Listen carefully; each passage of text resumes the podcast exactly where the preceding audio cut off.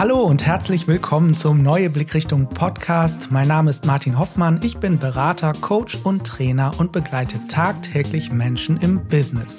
In diesem Podcast berichte ich über Erfahrungen und Quintessenzen meiner Arbeit, die ich gerne mit euch teile. Heute geht es um das Thema psychologische Sicherheit. Hm. Wir reden darüber, was psychologische Sicherheit bedeutet und wie man dies in Unternehmen fördern kann. Und heute ist Laura Creon zu Gast, die sich damit auskennt und auch zu diesem Thema forscht. Hallo Laura, schön, dass du dabei bist.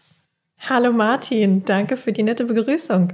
Ich finde es echt cool, dass du da bist, weil das hat ja auch ein bisschen gedauert, bis ich dich hier in meinem Podcast haben konnte. Und ich stelle dich kurz ein bisschen vor, beziehungsweise du stellst dich selber vor, aber eins sei gesagt, du bist Arbeits- und Organisationspsychologin, Beraterin und Trainerin und beschäftigst dich mit vielen Themen rund um Lernen in der Arbeitswelt. Habe ich das so richtig zusammengefasst? Ja, du hast es sehr gut auf den Punkt gebracht, in der Tat. Ähm, ich lerne dabei selber natürlich auch immer ganz viel hier und dort äh, zum einen Teil in meiner Doktorarbeit, an der ich jetzt seit einer Weile schon arbeite. Da beschäftige ich mich mit dem Thema Diversität in Teams und wie das eigentlich mit dem Lernen in der Arbeitswelt mhm. zusammenhängt und da zum Beispiel in so Bereichen wie Personalentwicklung, Training, aber auch Onboarding-Situationen und mhm. Coaching. Mhm. Cool. Und du sitzt in Berlin, richtig? So ist es, ja. Ich arbeite hier seit ja, etwas mehr als vier Jahren in Berlin an einer Hochschule. Das ist die, wir haben ganz langen Namen, SRH Berlin University of Applied Sciences. Und genau dort kann ich ähm, ganz viele Bereiche kombinieren. Das ist ganz schön. Zum einen eben die Forschung, aber auch die Lehre. Das bringt ganz viel Spaß.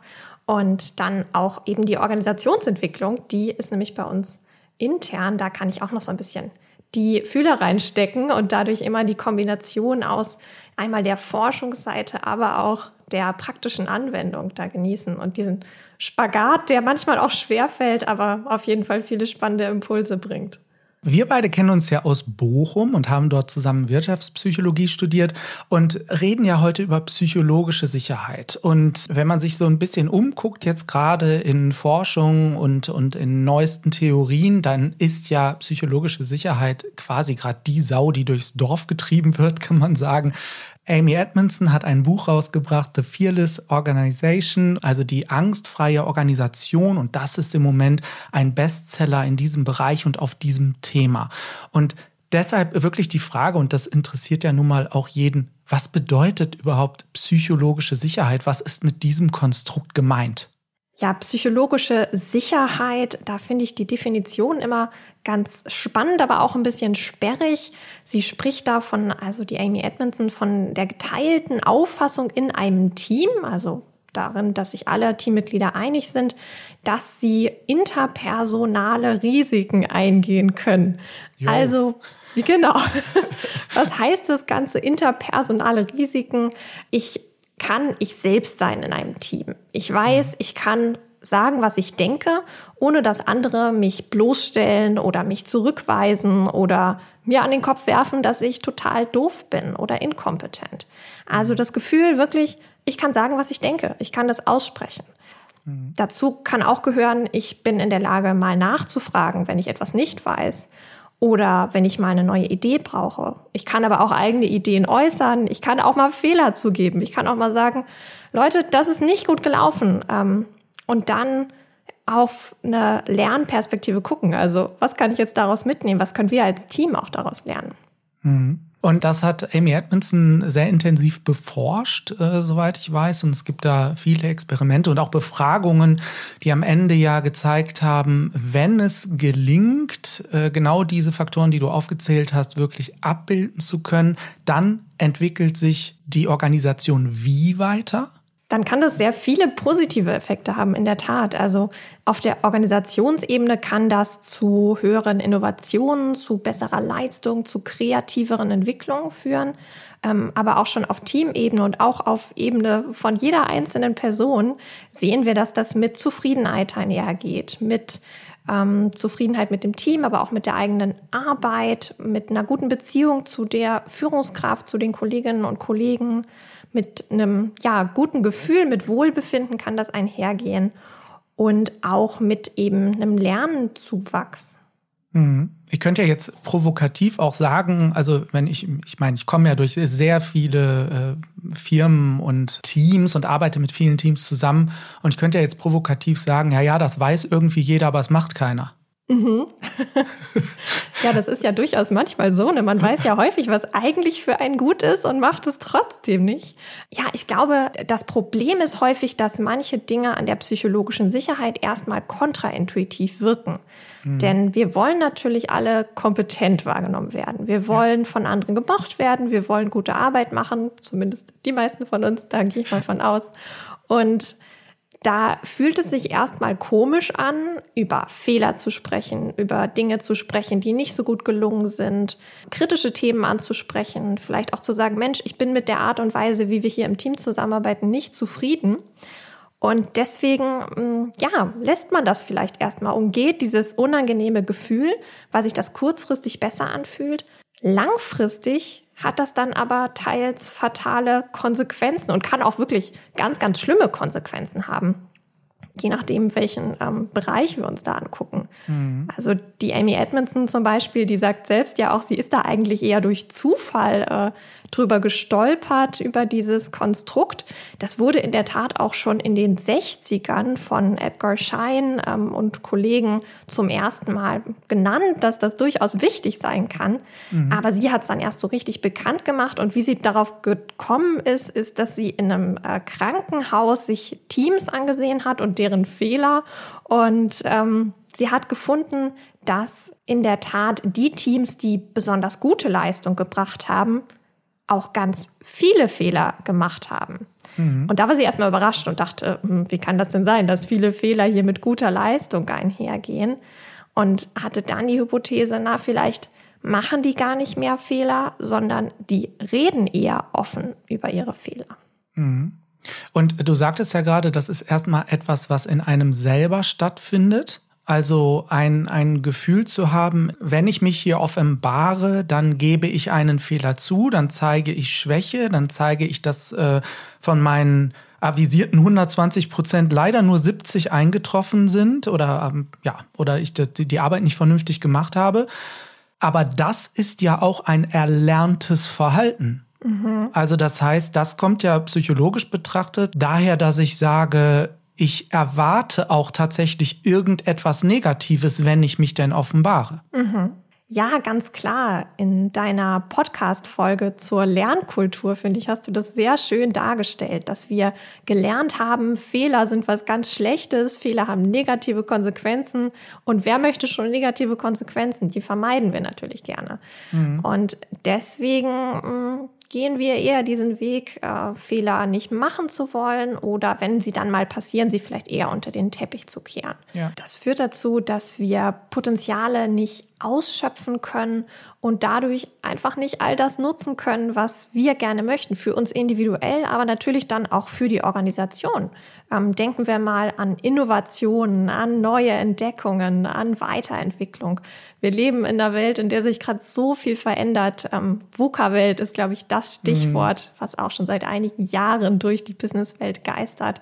Mhm. Ganz viel Veränderung, ganz viel neues Wissen und ähm, ja, wir müssen uns immer weiterentwickeln, wenn wir da am Ball bleiben wollen. Und dafür ist psychologische Sicherheit ein möglicher Anker, um da anzusetzen. Mhm. Das ist ja dann an der Stelle interessant, mal zu gucken, was das jetzt wirklich im Kern bedeutet. Also wie kann ich beispielsweise ein Umfeld gestalten, was psychologische Sicherheit fördert oder auch ermöglicht und was muss ich auch tun, um das zu verhindern.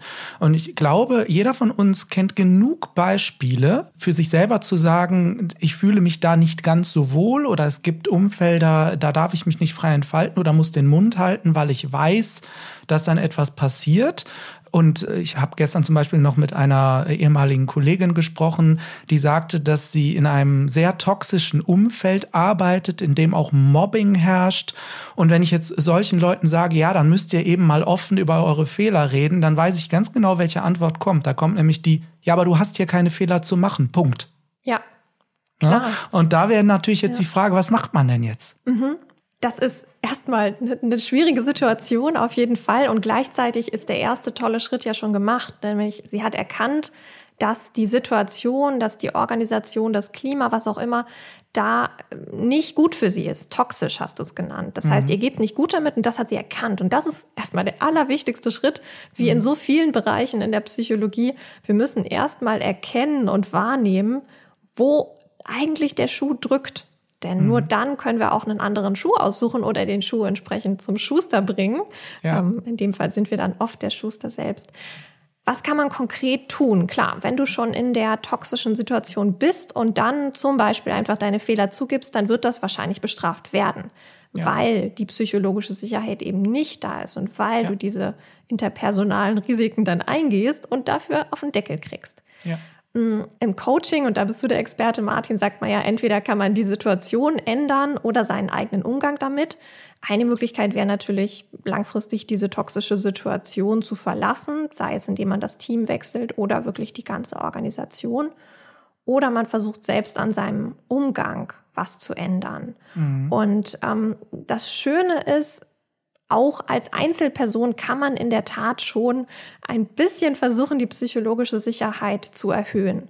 Das mhm. muss nicht sein, indem man sofort all seine Fehler darlegt und sich ganz vulnerabel macht, sondern mhm. man kann vielleicht erstmal damit anfangen, viele und gute Fragen zu stellen, hier und da mal nachzuhorchen, sei es nach Ideen, sei es nach Tipps, Meinungen, Ratschlägen. Wir wissen ja zum Beispiel auch aus der Forschung, dass Menschen sich eigentlich eher sehr geschmeichelt fühlen, wenn man sie um Rat fragt. Mhm. Und das könnte also eine Möglichkeit sein, so ein bisschen eine offenere Kultur ähm, selbst zu schaffen, ganz langsam, Schritt für Schritt. Dabei ist aber auch ganz wichtig, zuzuhören. Also wenn man eine Frage stellt, dann sollte man auch wirklich an der Antwort interessiert sein mhm. und positiv das Ganze zu wertschätzen ähm, über Wertschätzung hast du auch eine ganz großartige Podcast-Folge ähm, mit der Christina, die zeigt, dass eben Wertschätzung ganz wichtig für uns ist. Und ja, wenn wir selbst quasi mit gutem Beispiel vorangehen und hier selber offen angehen und positiv verstärken, wenn zum Beispiel dann eine Frage gut beantwortet wird, dann ist das so ein allererster Schritt, den wir gehen können. Ja hier ist ja auch wieder, ne, wenn ich das so von der Seite beleuchte, ich mache sehr viel Konfliktmanagement und arbeite viel mit Personen, die Konflikte miteinander haben, dass es einen gewissen Veränderungsdruck braucht. Weil ich kenne ja auch genug Organisationen und Teams, die sagen, naja, es läuft halt so. Ich würde aber dort nicht unterschreiben, dass psychologische Sicherheit vorherrscht, sondern dass die vielleicht an der Stelle so ein bisschen ja ihren Umgang miteinander gefunden haben, aber da darf auch nicht viel schiefgehen. So, wenn ich jetzt natürlich schon in einer in einem toxischen Teich sitze, äh, wo nicht nicht mehr so viel geht, dann ist die der Reinigungsprozess natürlich wesentlich länger. So und wie du gerade auch gesagt hast mit diesem was kann ich tun und äh, was kann das System tun, wir fangen ja erstmal bei uns selber an und äh, schauen, was kann man tun. Und hier braucht es an der Stelle doch auch eines, ich weiß gar nicht, ob das jetzt in dem Konstrukt abgebildet ist, aber doch auch Mut. Ja, ganz klar. Auf jeden Fall. Mut, weil man sich selbst öffnet, weil man äh, Dinge anspricht, die unangenehm sind. Das steckt ja schon in dem Begriff drin ähm, der Risiken. Wenn da Risiken im Spiel sind, dann brauche ich auf jeden Fall Mut, um mich zu trauen, diese potenziellen Risiken in Kauf zu nehmen. Mhm. Und da kann auf jeden Fall oder da muss auch von Seiten der Organisation und auch von Seiten der Führung irgendwann einen Schritt kommen. Denn ich kann natürlich als Einzelperson oder auch als Team, vielleicht kriege ich ja auch Mitstreiterinnen und Mitstreiter, äh, die das ähnlich sehen, mit ins Boot. Aber trotzdem muss ich irgendwann was von Seiten ähm, der Führung und der Organisation tun. Denn wenn die Führungskraft es nicht schafft, die Rahmenbedingungen so zu geben, dass langfristig psychologische Sicherheit möglich ist, dann äh, sind auch irgendwann die, ja, die mutigsten Vorstöße von Einzelpersonen vermutlich nicht erfolgreich. Und dann kann das dazu führen, was, was du vielleicht auch kennst oder viel hörst, äh, dass dann die, man sagt so häufig, die guten Leute gehen und die, die es irgendwie durchhalten, die, denen es vielleicht nicht so wichtig ist, die bleiben dann und dann hat das Team langfristig weniger Erfolg. Ja, und du hast gerade ein wunderbares Stichwort genannt, nämlich Rahmenbedingungen. Wenn wir es uns jetzt bauen dürften, Ne, wir fangen jetzt quasi von ganz äh, neu an. Wir haben da ein Team und wir haben da einen Raum und wir haben eine Organisation. Und ich habe jetzt die Möglichkeit, äh, ganz frei zu sagen, wie ich mir psychologische Sicherheit vorstelle. Was äh, sagt Amy Edmondson, beziehungsweise was sagt die Forschung, was ich jetzt quasi vom Reißbrett aus planen könnte? Die Rahmenbedingungen, ja, wie könnten die aussehen? Wie können wir die schaffen? Ganz konkret, die Führungskraft kann zum Beispiel zeigen, wie sie erwartet, wie mit Fehlern umgegangen wird. Mhm. Also wirklich auch ganz deutlich sagen, Leute, wenn hier Fehler passieren, dann lasst uns offen darüber reden. Und vielleicht gar nicht nur, ich nehme das sogar zurück, vielleicht gar nicht, wenn hier Fehler passieren, sondern ähm, Fehler passieren. Lasst uns darüber reden. Und mhm. es laufen auch Dinge gut, lasst uns auch darüber reden. Mhm. Also einen ganz offenen Umgang mit offenen, objektiven Augen und darauf zu schauen, was passiert, was gut läuft, was weniger gut läuft und was man daraus vor allem lernen kann. Dann kann es auch ganz doll helfen, zu betonen, wie wichtig eigentlich die Arbeit des Teams ist, eine Vision zu geben. Also ich glaube, jeder von uns kennt diesen Moment, wo man so ein bisschen die Bedeutsamkeit verliert und sich fragt, warum mache ich eigentlich nochmal diesen Job? Was ja. bringt das hier, dass ich mich hier abschufte von morgens bis abends? Und an der Stelle kann es wirklich helfen, wenn die Führungskraft, aber auch die Organisation als Ganzes verdeutlicht, warum die Arbeit des Einzelnen und die Arbeit des Teams so wichtig ist und was man dazu beiträgt. Das hilft dann wieder motiviert zu sein und, und sich richtig reinzuhängen. Und eine Sache, die auch helfen kann, ist, sich so zu verhalten, als hätte man schon psychologische Sicherheit. Mhm. Also sich gemeinsam darauf zu einigen, wir gehen jetzt mal dieses Experiment ein und wir tun jetzt einfach mal so, als wäre das alles schon so, wie wir es uns vorstellen. Und dann ähm, gibt man die Möglichkeit, sich eben genauso zu verhalten und Schritt für Schritt wie so eine Lernkurve kann das dann auch funktionieren. Wie würdest du das plakativ festhalten? Weil ich meine, es ist ja äh, häufig so, dass sich die alten Muster wieder einschleichen, weil wir kommen ja nicht alle aus psychologisch sicheren Systemen und haben das gelernt, sondern es gibt ja auch viele Menschen, die kommen gerade aus toxischen Systemen, haben also gelernt, ich darf mich nicht offenbaren, ich bin mal lieber vorsichtig. Und dann könnte es ja in einem System, wo Innovation äh, gefördert und gefordert ist, denjenigen auch wiederum überfordern, weil er das gar nicht gewohnt ist, so so handeln zu dürfen. Also wie kriegen wir das denn präsent mhm. permanent? Mhm.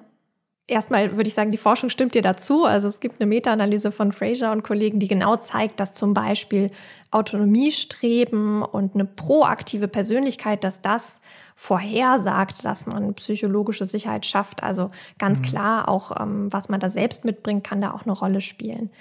Aber deine Frage war ja, äh, wie kann man das jetzt plakativ machen? Also ja. was kann ich ganz konkret jeden Tag tun? Genau. Ich glaube, immer wieder sich eine Schleife in den Kopf zu holen, was passiert hier gerade? Immer wieder nachfragen, immer wieder offen sein, berichten, aber auch nachbohren und vor allem immer wieder, wenn man merkt, hier passiert gerade was Toxisches, hier passiert gerade etwas, was eigentlich so nicht sein soll. Zum Beispiel, weil jemand die Augen verdreht, weil man einen Vorschlag macht. Mhm. Oder weil jemand anders sagt, uff, das ist aber eine doofe Idee, das finde ich aber nicht so richtig gut. Oder mhm. das ist aber ein blöder Fehler, den du da gemacht hast. An der Stelle immer wieder den Finger drauf halten und sagen, Moment, Leute, wir haben uns auf was anderes verständigt. Wir wollen offen damit umgehen. Und ja. Ähm, ja, das klingt außerhalb der Situation natürlich viel, viel einfacher, als es dann in der Situation ist, ganz klar. Und da hilft vielleicht dann auch ein gut genug Ansatz. Man wird nicht jede Situation psychologisch sicher lösen können. Und das ist auch gar nicht schlimm. Man kann sich zum Beispiel auch helfen, indem man sich regelmäßig kurze Check-ins vereinbart, sei es einmal im Monat, wo man gemeinsam sich hinsetzt als Team und guckt, wie sind denn die letzten Wochen gelaufen? Haben wir das gut hingekriegt mit der psychologischen Sicherheit?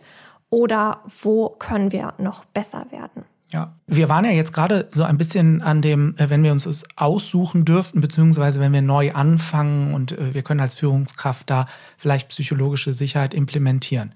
Die Realität sieht ja aus, die Teams existieren ja bereits. So, das heißt also, äh, Teams haben schon eine Vergangenheit, die sie miteinander gelernt haben, die, die kennen schon ihre Betriebsanleitungen da gibt's vielleicht die ein oder andere Kollegin, äh, die sehr zynisch ist und dann der andere, der eher so gechillt vor sich hin arbeitet.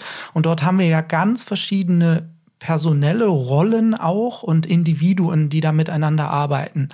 Und da ist ja wirklich die Frage, wie fängt man denn sowas an, wenn man einen Bedarf sieht, das ist ja immer so der erste Schritt. Ich sehe einen Bedarf, dass wir uns hier nochmal optimieren oder verbessern. Wie fängt man das als Führungskraft an, zu sagen, hey Leute, ich habe die Idee, wir könnten hier mal unsere psychologische Sicherheit erhöhen. Wie würdest du es machen? Gute Frage, gar nicht so einfach. Denn natürlich alles, was ich anspreche, kann sich auch erstmal als Angriff anfühlen. Also mhm. kann sich für das Team so anfühlen, wie wir machen hier keine gute Arbeit oder die Arbeit ist nicht gut genug. Und jetzt kommt hier Kritik vom bösen Chef, der sagt, wir müssen hier mal besser werden und besser zusammenarbeiten, also besser leisten. Ähm, ich glaube, ganz wichtig ist es als Führungskraft, da selbst mit gutem Beispiel voranzugehen und auch genau diese Bedenken zu äußern und das mit dem Team zu teilen, das Team mit ins Boot zu holen. Ähm, das könnte zum Beispiel so aussehen, indem man sagt, mir ist aufgefallen, wir sind schon in vielen Dingen sehr gut. Ich glaube aber, um unsere Vision zu erfüllen, um unser Ziel zu erreichen, können wir noch manche Dinge verbessern. Und ich glaube, dass uns das auch langfristig als Team noch besser zusammenarbeiten lässt und wir uns im Einzelnen da auch weiterentwickeln können. Spitzfindige Hörer und Hörerinnen könnten jetzt sagen, ja, jetzt hat sie aber gesagt. Das heißt, sie hat jetzt genau das, was vorher war, wieder relativiert. Mhm. das ist, äh, worauf ich hinaus will, ist das, was du mhm. gesagt hast, äh, als Angriff empfinden. Das mhm. heißt, auch das ist ja schon ein sehr sensibler Moment wo ich äh, meinem Team mitteile oder mich offenbar, passt auf, Leute, mir ist hier was aufgefallen ich habe irgendwie andere Vorstellungen, ich stelle mir vor, dass wir. Mhm. Äh, das ist ja auch schon so ein Moment, der nicht einfach ist für Führungskräfte. Mhm. Ja, auf jeden Fall. Und ich glaube, da muss man als Führungskraft auch einige unangenehme Situationen aushalten, wenn man das denn wirklich möchte, dieses Ziel. Ne, man könnte ja auch sich zurücklehnen und sagen, man läuft doch okay. Also warum immer mehr wollen? Das ist ja vollkommen in Ordnung. Aber wenn man mhm. wirklich an dem Punkt ist, wie du sagst, dass man das Bedürfnis spürt, oder den Bedarf spürt, etwas zu verändern und der Veränderungsdruck entsprechend hoch ist, dass man das auch wirklich umsetzen möchte, ich glaube, dann hat man auch die Kraft, diese ersten ruckeligen Phasen mhm. zu überwinden. Und sicherlich kann da auch erstmal Widerstand kommen oder Abneigung oder jemand sagt, oh nee, das finde ich aber ein doofes Thema, bescheuert. Das hast du doch bestimmt jetzt aus irgendeinem deiner komischen Führungskräftetrainings mitgebracht. Ja. Ich glaube, die Frage ist, wie wichtig ist einem diese Veränderung als Führungskraft und wie viel ist man bereit, da rein zu investieren? Wir mhm. wissen alle, dass Veränderung nicht von heute auf morgen passiert. Mhm. Ich weiß nicht, wie es euch geht, wenn ich zum Beispiel beschließe, ich möchte jetzt mehr Sport machen oder mich gesünder ernähren, dann ist da häufig so eine Motivationsphase am Anfang und dann kommt das Durchhalten. Und wir wissen alle, wie schwierig das ist, das durchzuhalten. Ja. Und natürlich ist es in allen Veränderungsbereichen so. Ja. Und ich glaube, als Führungskraft hat man da schon eine sehr wichtige Rolle, weil man selbst zeigen muss, ich stehe dafür ein, ich finde das Thema wichtig, ich möchte hier Vorbild sein, aber ich bin auch nicht perfekt. Ich habe auch mal ähm, ja einen Tag, wo ich vielleicht nicht so viel Energie und Motivation habe. Und dann aber die Offenheit zu kreieren, darüber auch zu sprechen, auch zu sagen, ich habe hier gerade einen Fehler gemacht, das hätte ich eigentlich anders machen wollen, um psychologisch sicher zu handeln oder ich weiß hier gerade nicht, wie ich weitermachen soll. Helft mir, ihr seid die Experten, ihr wisst, wie es hier im Team läuft. Mhm. Lasst uns das gemeinsam angehen und damit ja. natürlich auch so ein bisschen das Team mit in die Verantwortung zu nehmen. Ja. Und die, die das wirklich langfristig gar nicht wollen und die mit dieser Vision nicht mitgehen wollen, die sind dann vielleicht auch langfristig in diesem Team nicht glücklich. Das kann sicherlich sein. Aber vielleicht ja. lassen sie sich auch anstecken. Ja, genau. Was mir so wichtig daran ist, deswegen bohre ich da auch so ein bisschen nach, ist, wir reden ja immer sehr viel über Theorien und wir reden sehr viel über Forschung. Und äh, der Forschung wird ja auch gerne mal vorgeworfen, dass das alles irgendwie in, in sehr kontrollierten Kontexten stattfindet und die ja, Umgebungsfaktoren oder die Störfaktoren sehr gut kontrollierbar sind. Die Frage ist ja immer, was bedeutet jetzt so eine Theorie für die Praxis? Und da hast du jetzt gerade schon etwas sehr Wichtiges gesagt, nämlich dass die Führungskraft für sich auch sagen kann, hey, ich brauche euch hier Das weiß ich nicht. Und ich fördere hier die Partizipation. Also du darfst daran mitwirken und mitmachen. Und da sind wir nämlich in einem konkreten Praxisfeld. Und äh, die Theorie kann das nicht immer alles abbilden, wie dann Menschen reagieren, weil so lebende Systeme sind ja nicht steuerbar. Also ich weiß es halt nicht, wenn ich irgendwas sage, wie durch die Blackbox durch quasi, was kommt am Ende dabei raus bei Menschen. Und deshalb hier der konkrete Tipp zu sagen, ich, ich will jetzt nicht sagen, ich lasse die Hosen runter, aber ich offenbar mich hier selber als Vorbild mit meinen Fehlern und frage euch danach, was ich konkret tun kann oder was wir konkret tun können. Ja, sehr auf den Punkt. Also so ein bisschen aus meiner Praxiserfahrung, Workshop-Erfahrung, dass wir oft so arbeiten und dann feststellen, ja, wir haben eine schöne Vision entwickelt oder wir haben eine tolle Theorie, die uns da leitet und bums kommt genau die eine Reaktion von Mitarbeiterin oder Mitarbeiter XY, mit der ich nicht gerechnet habe. Und dann habe ich nämlich die Theorie, die das nicht mehr abbildet. Und da brauche ich dann doch wieder Erfahrung. Auf jeden Fall. Und das finde ich auch immer wieder so spannend, diesen Spagat zwischen dem, was die Forschung zeigt und dem, was in der Praxis erlebt wird. Und natürlich ist Forschung immer unter bestimmten Bedingungen. Die VWLer nennen das dann Ceteris Paribus. Und äh, ganz klar, die Welt ist chaotisch, die Welt ist komplex und wir sind alle Menschen. Und das macht es noch komplexer, aber natürlich auch spannender. Ich spüre da auch häufig selber eine Herausforderung zwischen dem einen natürlich, was ich in der Forschung so ganz strukturiert und klar versuche zu analysieren und auf der anderen Seite eben der Lebensrealität, natürlich auch meine eigene. Ich bin ja selbst auch Arbeitnehmerin oder eben mhm. Trainerin und äh, auch damit Teil der Arbeitswelt. Ganz klar, ähm, da gibt's ganz viele äh, Schwierigkeiten in der Übersetzung. Ja. Vielleicht noch eine Frage, die ich ganz inspirierend fand, ähm, die ich in Amy Edmondsons neuem Buch gelesen habe. Ja. Und zwar gab es in der letzten Zeit einen Moment, in dem du einen Gedanken hattest, eine Idee, die dir irgendwie wichtig erschien und die du aber nicht ausgesprochen hast. Hm. Hm. Sehr spannend, ja. Und als Führungskraft kann man sich das natürlich genauso fragen. Hatte ich den Eindruck bei meinen Mitarbeitenden, gab es da vielleicht eine Situation, wo jemand angesetzt hat und was sagen wollte und dann aber doch nicht mit der Sprache rausgerückt mhm. ist? Denn dieses diese Culture of Silence, so nennt Amy Edmondson das, ähm, dass wir über Dinge nicht mehr sprechen. Das ist häufig der Punkt, wo wir hingeraten, wenn wir eben wenig psychologische Sicherheit haben. Ja. Und das kann auch ganz katastrophale Folgen haben, sei es im Krankenhaus, wo äh, jemand bemerkt, dass die Medikation nicht richtig ist mhm. und sich aber nicht traut, das anzusprechen. Es ja. gibt das Beispiel von dem Columbia Space Shuttle, was ähm, durch einen Fehler ja zum Absturz gekommen ist und viele Tode gekostet hat. Und noch viele, viele weitere Beispiele. Dieselskandal ist auch so ein Thema. Bei Nokia die Entwicklung. Also wir sehen, hm, auch wenn es kurzfristig sich richtiger anfühlt, hier äh, nicht den unangenehmen Weg zu gehen, langfristig kann es sehr negative Konsequenzen haben, wenn man das nicht schafft oder umgekehrt eben positive, wenn man es schafft. Eine weitere Frage, die ich habe, ist, warum wird psychologische Sicherheit eigentlich gerade jetzt so zum Thema? Du hast gesagt, das ist in den 60er Jahren schon mal erforscht worden.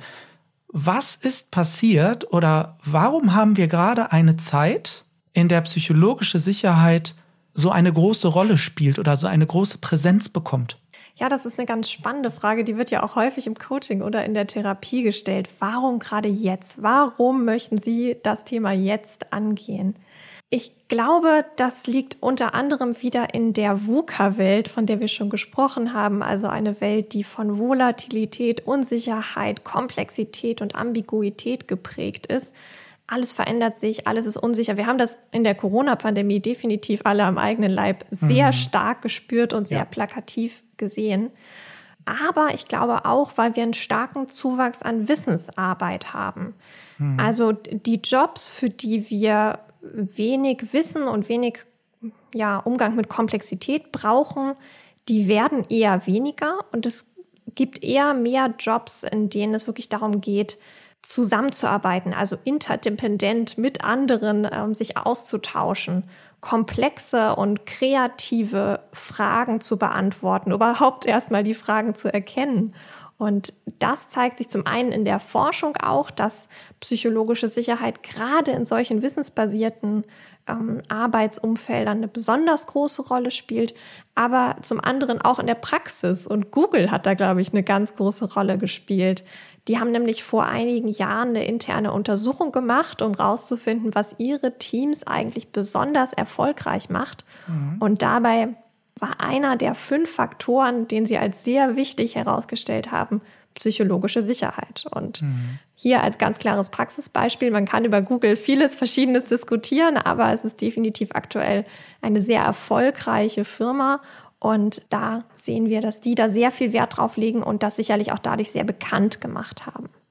Okay, und wenn wir das jetzt mal alles zusammenfassen, wir haben jetzt viel über psychologische Sicherheit gesprochen, wir haben ein bisschen beleuchtet, was bedeutet das für den Arbeitskontext? Ähm, was kann da ein Team tun? Was kann eine Organisation tun? Ich möchte es am Ende wieder für meine Zuhörerinnen und Zuhörer in einem Fazit zusammenfassen. Laura, was sind deine Top 5, um psychologische Sicherheit umzusetzen oder zu fördern? Und zwar für die Organisation, aber vor allen Dingen auch fürs Individuum. Ich würde sagen, als allererstes steht das Erkennen, das Verstehen, in welcher Situation ich mich eigentlich befinde, mal die Augen aufzumachen, was in der Organisation so passiert, wie Menschen miteinander umgehen, welche Signale ich wahrnehme.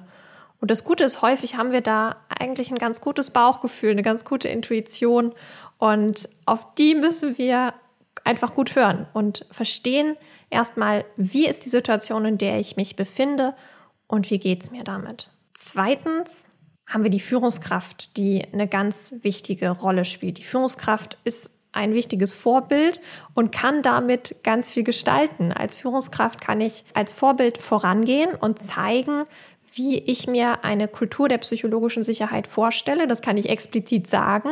Das kann ich und sollte ich aber auch zeigen, indem ich offen über meine Fehler spreche, indem ich nachfrage, indem ich zuhöre, indem ich auch zeige, dass ich wertschätze, was im Team passiert. Wenn ich jetzt gerade aber keine Führungskraft bin, dann kann ich trotzdem natürlich aber auch Schritte gehen und einfach schon mal anfangen und auch mal Fragen stellen, zuhören, wertschätzen und vielleicht auch einfach mal gucken, was passiert, wenn ich mal über einen Fehler spreche und ob der wirklich so negativ ankommt. Drittens würde ich sagen, die konstruktive Kommunikation. Und das ist so ein Feld, was in so vielen Bereichen der Arbeitswelt und nicht nur der Arbeitswelt, auch in unserem Privatleben, auch in allen anderen Lebensbereichen so wichtig ist. Also konstruktiv miteinander zu kommunizieren. Was bedeutet das? Fragen zu stellen, aktiv zuzuhören bei der Antwort, offen zu sein, ehrlich zu sein und wertschätzend miteinander umzugehen. Viertens, Fehler als Chancen begreifen. Es gibt diesen schönen Spruch, fail early and often, also mach früh viele Fehler, denn dann kannst du erkennen, wo es vielleicht nicht so gut läuft und das direkt besser machen. Und äh, ich kenne es auch aus der eigenen Erfahrung. Die Fehler, die man mal gemacht hat, die helfen einem häufig am allermeisten, Dinge besser zu machen. Und die hat man ganz kleine Erinnerung. Und damit ist auch schon die Überleitung zum fünften, letzten Punkt gemacht die Lernperspektive, der Fokus aufs Lernen, neugierig zu sein, keine Angst zu verspüren, sondern sich zu fragen, was kann ich hier aus der Situation lernen? Und auch das hilft uns in so vielen Lebensbereichen. Denn ähm, ja, lebenslanges Lernen ist so ein Begriff, der auch schon so ein bisschen angestaubt klingt. Aber im Endeffekt ist es ja genau das, was wir machen können im Leben. Erfahrungen sammeln, lernen und ja, schauen, was daraus entsteht. Vielen Dank für die Top 5. Äh, Laura, auf einer Skala von 0 bis 10, wie psychologisch sicher fühlst du dich gerade? gerade mit dir, Martin, auf jeden Fall eine 10. Top, haben wir alles richtig gemacht, gemeinsam. Liebe Laura, ich danke dir für dieses wunderbare Gespräch und für die Einblicke in dieses doch sehr komplexe Thema, wie ich wieder erneut festgestellt habe. Ja, und ich wünsche dir für deine Zukunft alles Gute und viel psychologische Sicherheit für deine berufliche Laufbahn. Vielen Dank. Ja, die wünsche ich mir auch. Die wünsche ich auch allen Zuhörerinnen und Zuhörern. Ich danke dir, Martin, ganz herzlich für die Einladung. Hat mir ganz Gerne. großen Spaß gemacht und ich bin gespannt, wie sich unsere Welt noch so entwickelt. Auch das in Bezug auf die psychologische Sicherheit. Genau, das bin ich auch. Herzlichen Dank, Laura. Alles Gute dir. Das war's mit dieser Episode. Ich freue mich natürlich über Feedback. Schreibt mir gerne an podcast.neue-blickrichtung.de oder übers Kontaktformular auf meiner Homepage neue-blickrichtung.de. Vernetzt euch auch gerne mit mir auf LinkedIn und wenn ihr mir bei Apple Podcast ein positives Feedback gebt, freue ich mich ebenfalls. Bleibt gesund und bis bald, der Martin.